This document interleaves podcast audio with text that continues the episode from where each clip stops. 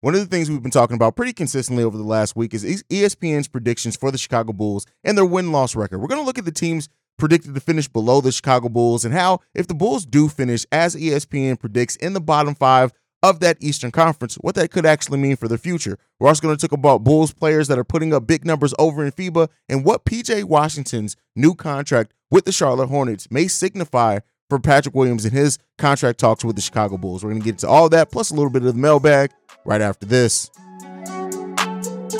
You are now tuned in to Chicago Bulls Central, your number one spot for all things Chicago Bulls, hosted by Haize. What's going on, Bulls fans? Welcome to another episode of Chicago Bulls Central, your number one spot for everything Chicago Bulls related. I'm the host here, Haize, but more importantly, you can follow the channel at Bulls Central Pod on every social media platform we happen to be on. With that being said, let's go ahead and get into the content for today. And first up, I want to talk about the Bulls, the win loss predictions that the ESPN has for the Chicago Bulls. And this is going to kind of be the last time we really touch on this subject. I haven't really talked about m- many of the teams that were predicted to finish below the Chicago Bulls. So, as you guys may know, the ESPN has predicted the Bulls to finish with around 37 wins, right? And that uh, they predicted them to go 37 and 45, and that means that puts them in the bottom five of the Eastern Conference and missing the play-in scenario. Other teams that they have around that is the Toronto Raptors, Charlotte Hornets, Detroit Pistons, and Washington Wizards. Now, if the Bulls were to finish in the bottom five of the Eastern Conference, what would that mean for the team? And no, I'm not going to talk about a full rebuild or blowing it all up because, as I've kind of talked about consistently on the channel for the last like year or so, a blow up is not happening with this front office and how they sit with this team. But a bottom five finish for the Chicago Bulls, considering that they do have their own first round pick outright, meaning they don't have to hope for it to fall in a certain area or whatever. No matter what happens with the Chicago Bulls season this year, their their record, they get to keep that pick. And so if the Bulls were to finish in the bottom five of the Eastern Conference, well, then which also put them in the bottom half of the league, right the, towards the bottom of the league, meaning that they'll have a lottery pick. And so if the Bulls do have a lottery pick, how could that change the future of the Bulls? Now, one question that we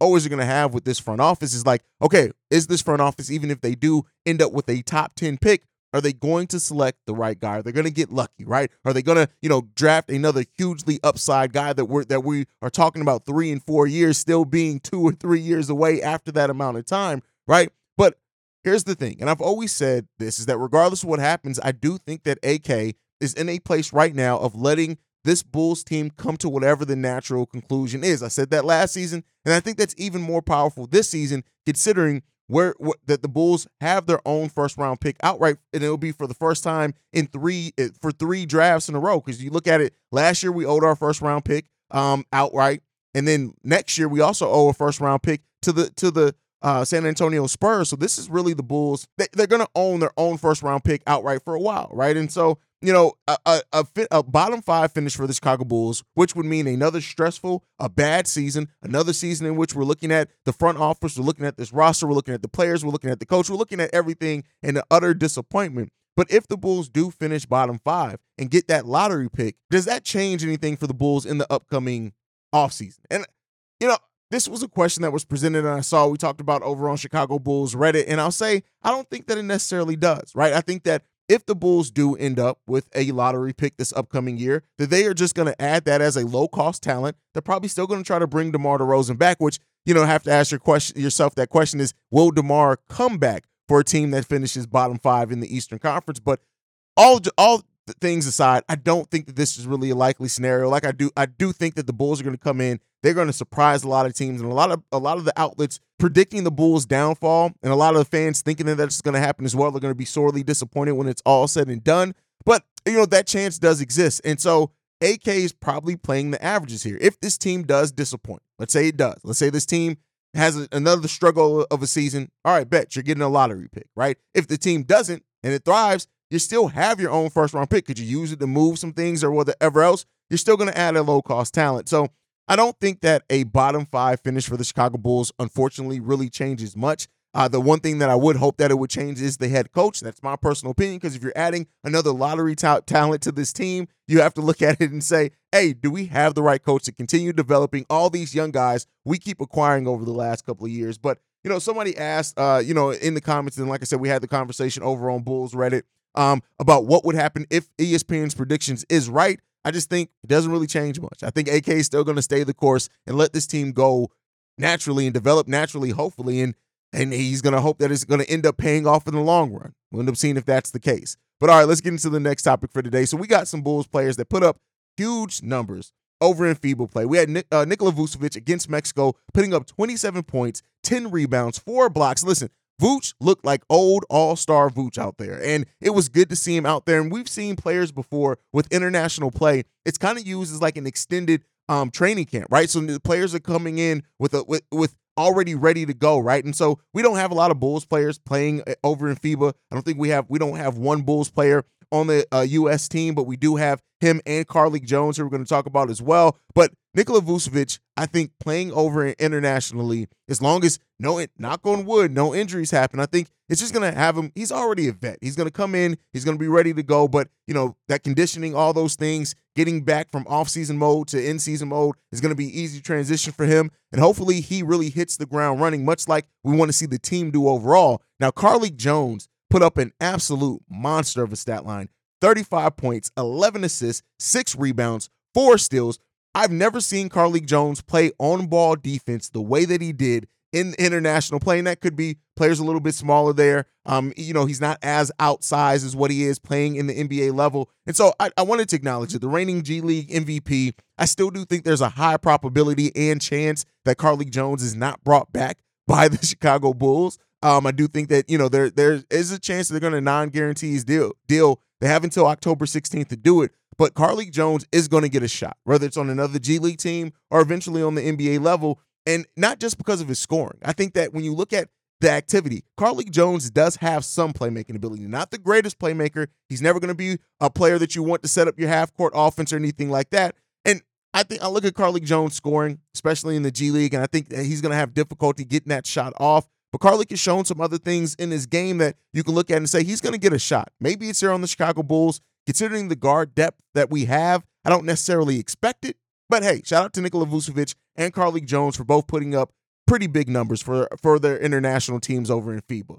But all right, let's, let's get into the last topic for today before we get into the mailbag. So PJ Washington was one of the biggest name free agents still remaining out there, right? And he was a restricted free agent, which really added to where why he hasn't really gotten offers from other teams. I know a lot of Bulls fans were hoping that the Bulls were going to make an offer, even though they couldn't have with the disabled player exception, and they weren't going to ever use their full mid-level exception on a player like uh, PJ Washington. But he gets a three-year, $48 million deal that's rated at $16 million annual average salary. So that's what it is. But I want to talk about what that could mean for Patrick Williams in this upcoming contract scenario. Now, they're both in very different situations. When you look at the Charlotte Hornets, them bringing back Miles Bridges, them also dra- uh, drafting Brandon Miller, they had that that forward depth on that team is going to be it's going to it's gonna, it's getting deep over there, right? And and they have something, you know, it's a good thing to worry about when you have those players that all kind of play around that 3-4 position. You could throw in Gordon Hayward in that as well, even though I don't think he's going to factor into their long-term plans personally, but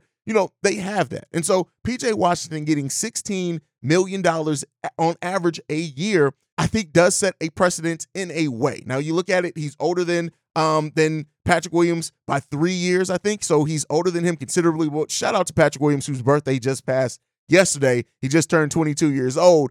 But eh, it's not that much of a difference to where I think it's going to play hugely in the contract negotiations. But when you look at PJ Washington, he was their fourth overall scorer last season averaging 15.7 points per game, about five rebounds per game, 2.4 assists on 44 uh, percent shooting from the field. And PJ Washington, much larger part, even though he's the fourth largest scorer on that team, much larger part of their offense, getting 13 and a half shots per game, the most in his NBA career last season with the Charlotte Hornets, shooting the ball at a 34% clip from three point range, taking about 5.9 three pointers per game. But I do think this kind of sets that area and what we can expect Patrick Williams. We know he can sign a contract extension up upwards of over $100 million per year. And while the Chicago Bulls, I think, are going to be more motivated to keep Patrick Williams than what the Charlotte Hornets were with, with PJ Washington, it does start getting there. The one thing we know about the NBA, you start seeing kind of precedent set with salaries. And with the salary cap rising each and every year, Patrick Williams going into restricted free agency next year, his qualifying offer is $12.9 million.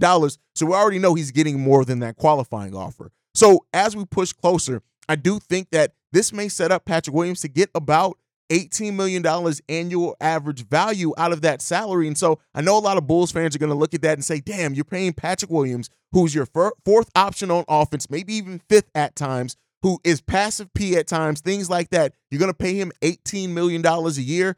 Keep in mind, $18 million a year factors into less than 10% of the salary cap, especially as it's projected to increase.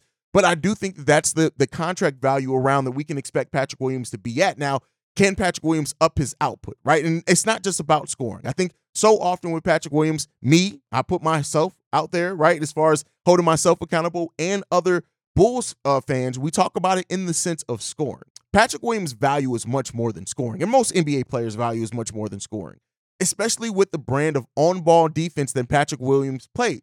We already talked about, you know, the isolation, least scored on player in isolation, all that. That's that's a that's a great number and, and whatnot. But I think when you look at Patrick Williams and how he can impact the game, it's more than scoring, right? Especially on this version of the team with as many ball dominant players that we have on this team. The way that Patrick Williams needs to impact the game overall next season, yes, he needs to take open shots for sure, right? We want to see them take that more confidently, but it is playing lockdown defense where you can, right? Getting out in transition where you can, rebounding the ball better, blocking shots a little bit more, upping those those the frequency and volume of that. His block percentage is actually pretty good. Last time I checked, I believe he was in like the 88th percentile as far as in block percentage, right? As far as the the the blocks that you're in position to get, he gets about 88% of those. But we all know that Patrick Williams can increase with the aggression level, things like that. And so I, I expect Patrick Williams to get about $18 million a year looking at that. Now, we could get another deal signed that can very, that can drastically, you know, change kind of that market value. And it really comes down to the Bulls, right? And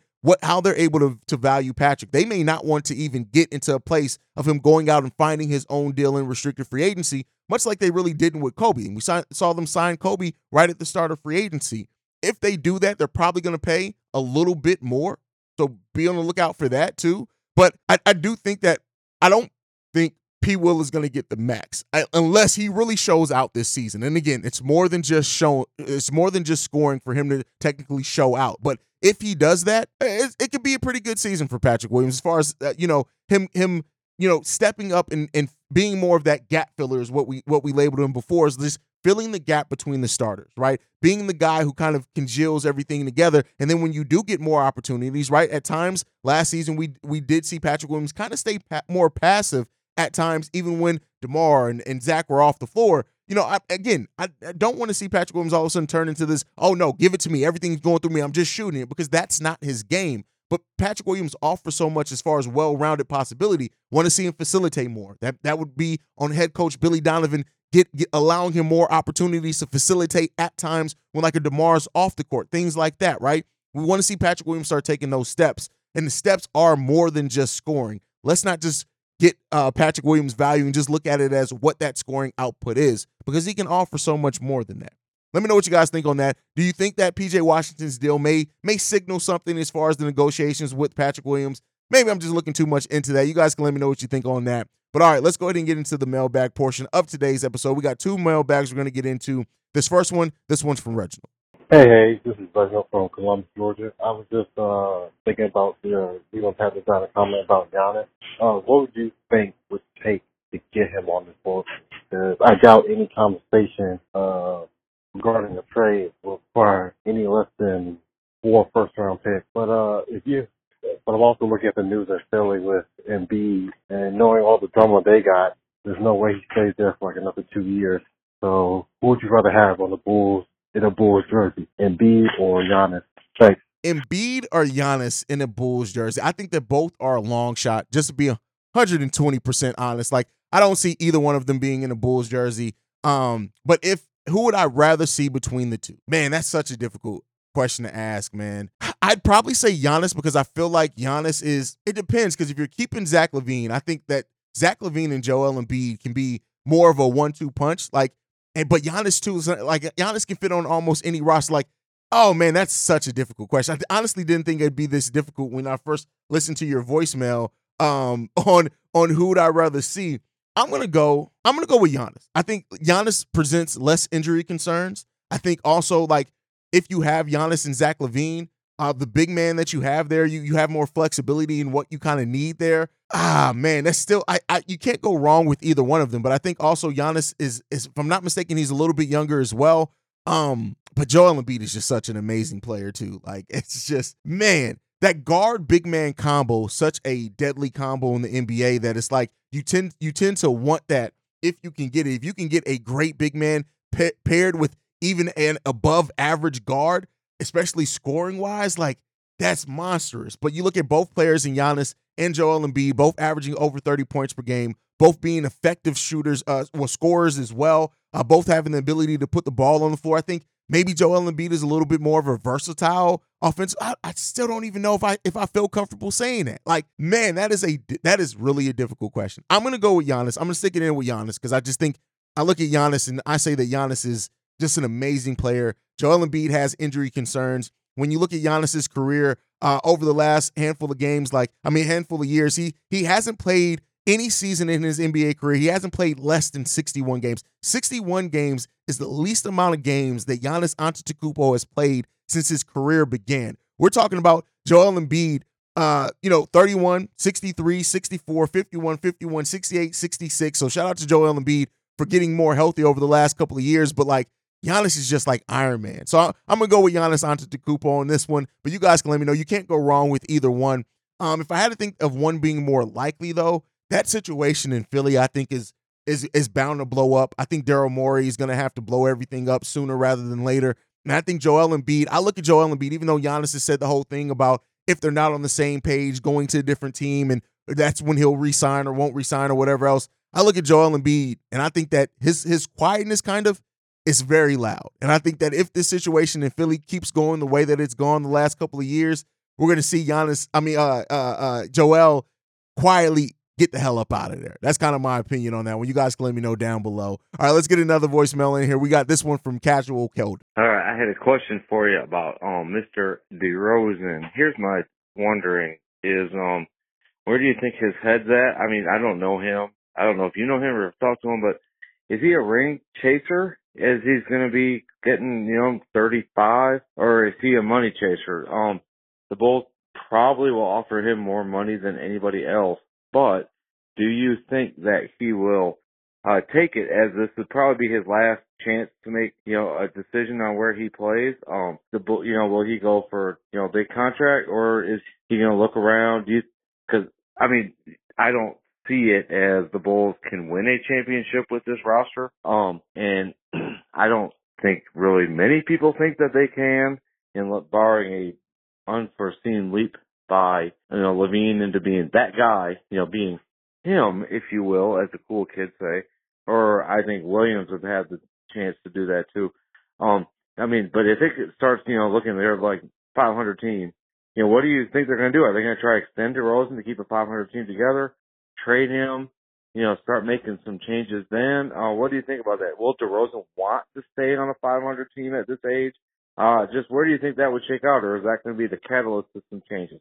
Uh, let me know what you think, man. Bye. All right, this is actually one of your better voicemails. I'll give you credit for that one. Is is will DeMar DeRozan ring chase? I I, I wish I had a, a, a, more solid answer for you on that one, brother, because I really look at it and say, damn, that, there's a possibility he will, right? Like I think people got to remember too, like DeMar DeRozan and the Chicago Bulls, that was not like I don't even think the Bulls were probably on DeMar DeRozan's top five. Like it kind of came out of necessity. DeMar didn't get the deals that he wanted. The teams kind of some of those teams kind of backed out as well, and the Chicago Bulls were sitting there ready to make a move, having some money and some flexibility in, in what they can do and operate a sign and trade. And they made it happen. But DeMar's time here in Chicago has been great. I think Chicago has treated him well. I think he's taken to the city well. I think that the fan base loves him here. And I think that DeMar DeRozan is a loyal guy. I don't think DeMar would have ever, for example, left Toronto had they not traded him away. So because of that, I do think that there is a possibility for sure that uh that you know DeMar DeRozan stays here in Chicago. And I, I, but that ring chase possibility is always it always increases as players get older, especially a player like DeMar. You look at the accolades that he's had in his career. Yeah, hasn't won a bunch of a single single uh, player awards, anything like that. But like He's he's about to be top 25 in scoring in the NBA, possibly in history, right? And so he may want that last accolade of of winning an NBA title before he rides off to the sunset. And I, for one, I would not blame DeMar DeRozan. DeMar DeRozan left the Chicago Bulls and joined a contender I ha- I would have no ill will to DeMar DeRozan for doing that. None. He came into Chicago. He was exactly what we needed. He, he, he he's mentored the young players, and like I said, the impact that DeMar DeRozan has had on the young guys here is hopefully going to be something that pays off dividends for years and years to come for the Chicago Bulls, as long as those guys stay in the Chicago Bulls organization. So I, I, I would honestly put it at a 50-50 chance. I do think the Bulls are going to offer him the most money. Um, and it just comes down to is the money enough? And I, I don't and you, I, I, don't like the way that you worded that saying is he a ring chaser or is he a money chaser? I don't look at DeMar DeRozan chasing money. I don't think that that's what it is, but I do think the, the Bulls are going to offer him the most money and DeMar deserves to, to try to get that NBA title before he retires. He deserves to do that. With what he's done, he deserves that. So I'll, I'll put it at 50-50, but the Bulls are going to offer him probably the most money. It just really depends on what DeMar DeRozan's motivations are. You guys can let me know what you think on all that down below. That's my time for today. Make sure you guys are following the channel at Bull Central Pod. You can send us any feedback, questions, comments, concerns, bullcentralpod at gmail.com. And lastly, if you want to leave a text message and our voicemail for the mailbag episodes, the number to do so, 773-270-2799. We are the number one spot for everything Chicago Bulls related because of you guys. We've been doing it for two years, man. And like I like to end every episode on, go Bulls. Love you guys. See red if you can, y'all. Peace. This has been a presentation of the Break Break Media.